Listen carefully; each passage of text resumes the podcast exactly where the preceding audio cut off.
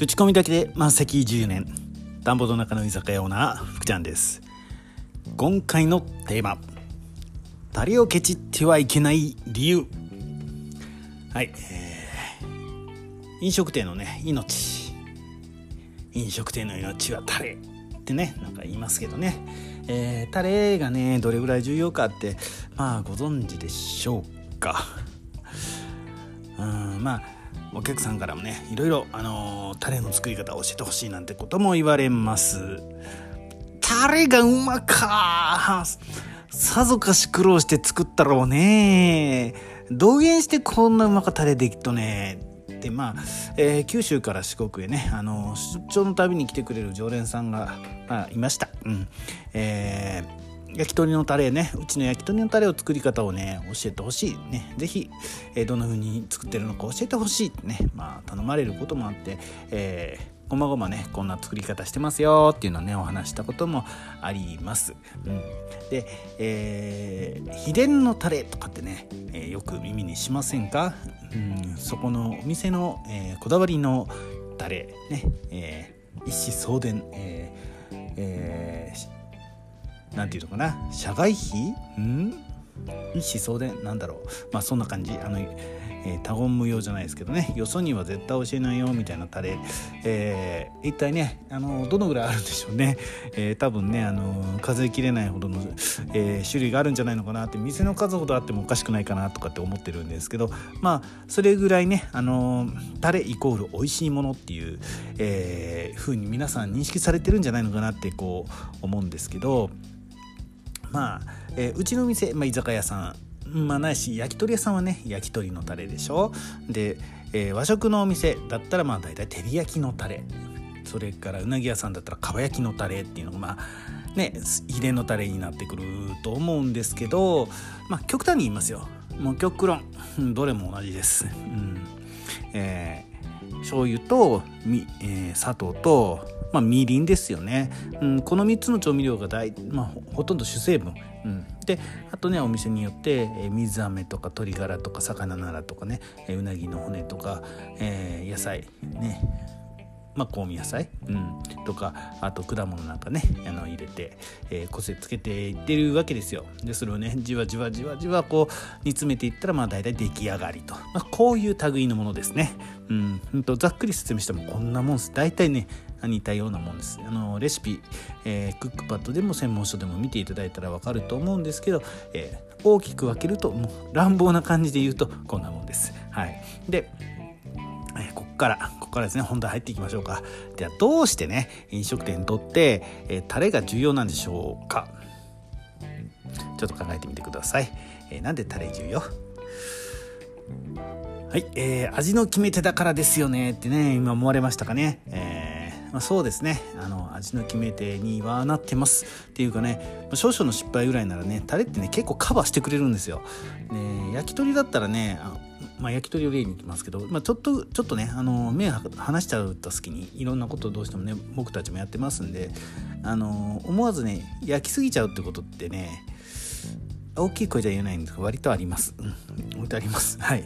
でこれがねあの塩焼きだったら結構シビアなんですよ。もうダイレクトなねあの食べ物なのでシビアなんですけど、えー、タレ焼き、ね、タレで仕上げるやつっていうのはねあの肉の表面をタレが包んでくれるんで、えー、意外とねそれほど気にならなくなります。うん、ですからあの秘伝のタレさっきも出てきましたけど、秘伝のタレっていうのはね本当に魔法のタレですね。うん。そんな風に表現しても僕はいいと思ってるんですけどで、えー、まあ、それでカバーしてくれる。で美味しくなるっていうことと他にもね大事なことが実はあるんです、えー、これはねなかなか言ってくれないかもしれない、ね、言ってる人少ないと思うんですけど、えー、それはねお客さんはねタレを食べてます。タレを食べに来ているということです。いやいやいやいやいやいやいやいや肉が美味しいと思って食べるに決まってるじゃないのってね。まああなた思われたかもしれない。肉魚うなぎ。うん。まあそうだよね。うん。そうですよ、まあ、そう思ってますよね。もちろん肉も食べてますよ。でもタレも食べてるじゃないですか。分かりません。分かんない。うんそうですね。じゃあちょっとね一番分かりやすそうなうなぎのかば焼きをちょっとね例にしてみましょうか。えっ、ー、とまあ土曜の土曜のね牛の日ね、スーパーでね、えー、うなぎをうなぎのかば焼きを買ったとしましょうか。でこの時に、えー、うなぎのかば焼きのタレを一緒に買って帰りませんか、まあ、仮にねミニサイズのあのタレがね、えー、うなぎと一緒にまあサービスでね付属していたとしても、うん、もっとね欲しくてうなぎのかば焼きのタレ買う人ってねかなりたくさん実際いますね。うんまあ、売り場にもねうなぎのかば焼きの横にはあのー、うなぎのタレをこう並べておいてますんでたくさん皆さん手に取って、うん、そのままレジに行かれます。うんまあね本当にってこう思われる方もいらっしゃるかもしれないけどまあね僕はねあの、まあ、買い出し毎日行きますからねあのうなぎの牛の日も当然買い出しに行って、えー、どんなものかなと思ってね、えー、毎年毎年あの売り場を観察しているので、まあ、まず間違いないですね。うんで、あ、ごめんなさい。うなぎの壁焼きってね、夏場じゃないから分かんないですか。分かんないですね。ピンとこないですね。だったらね、例えばちょっと、ちょっと違いますけど、とんかつどうでしょうか、とんかつ。うん。とんかつの場合だったら、まあ、タレじゃなくてソースなんですけど、まあ、考え方一緒ですね。タレでもソースですね。うん。で、とんかつ定食を食べるときに、えー、ソースはどのぐらい使ってますか？まあ中にはねあのほんの少しで済まされる方もいらっしゃると思うんですけどまあ8割ぐらいの方はねたっぷりとソースをねかけて食べているんですよねとんかつを。で、えー、外でねあのとんかつを食べる機会があったらまあ他のお客さんの様子をねちょっとね確認してほしいんですけどえっとねどんな表情してるかきっとねあのみんな嬉しそうにねソースをたっぷりかけてますから、えー、それぐらいそれぐらいねあのソースを食べてるねとんかつも食べてるけどソースを食べてますね、うん、なので、えー、そうだね焼き鳥も同じですよね。タレはたっぷりとかけておく絡ませておくっていうことがやっぱ大事なんですよ、うん、居酒屋さんだったらね。であとね絶対にやっていけないことがあるんです。あのタレをケチること。タレをケチっちゃダメです、まあ、想像してみてください、えー、あのね串をね焼き鳥の串。タレのねあの焼き鳥の鶏ももにしましょうか。ねぎまでもいいですよ、え串を持ち上げるとねこうお皿からお皿から串を持ち上げるでしょ？そしたらねタレがねポタポタポタポタ滴り落ちるの焼き鳥とですよ。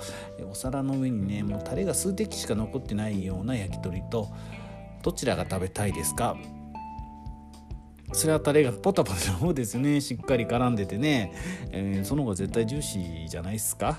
見た目からね、うん。まあ、そういうことなんですよね。まあちょっとね長くなっちゃったんでここらでちょっとまとめていくんですけど、えー、まあ飲食店の経営のツボみたいな感じでちょっと言ってきます。えー、秘伝のタレ。えー、秘伝のタレとは、えー、世の中に数えきれないほどあります、えー、肉を少々焼きすぎても、まあ、タレをかければ美味しく食べることができます、えー、タレをたっぷり使うとお客さんの満足度が上がります。なので決してケチってはいけない。それが秘伝のタレなのです。はい。以上福ちゃんでした。それではまた。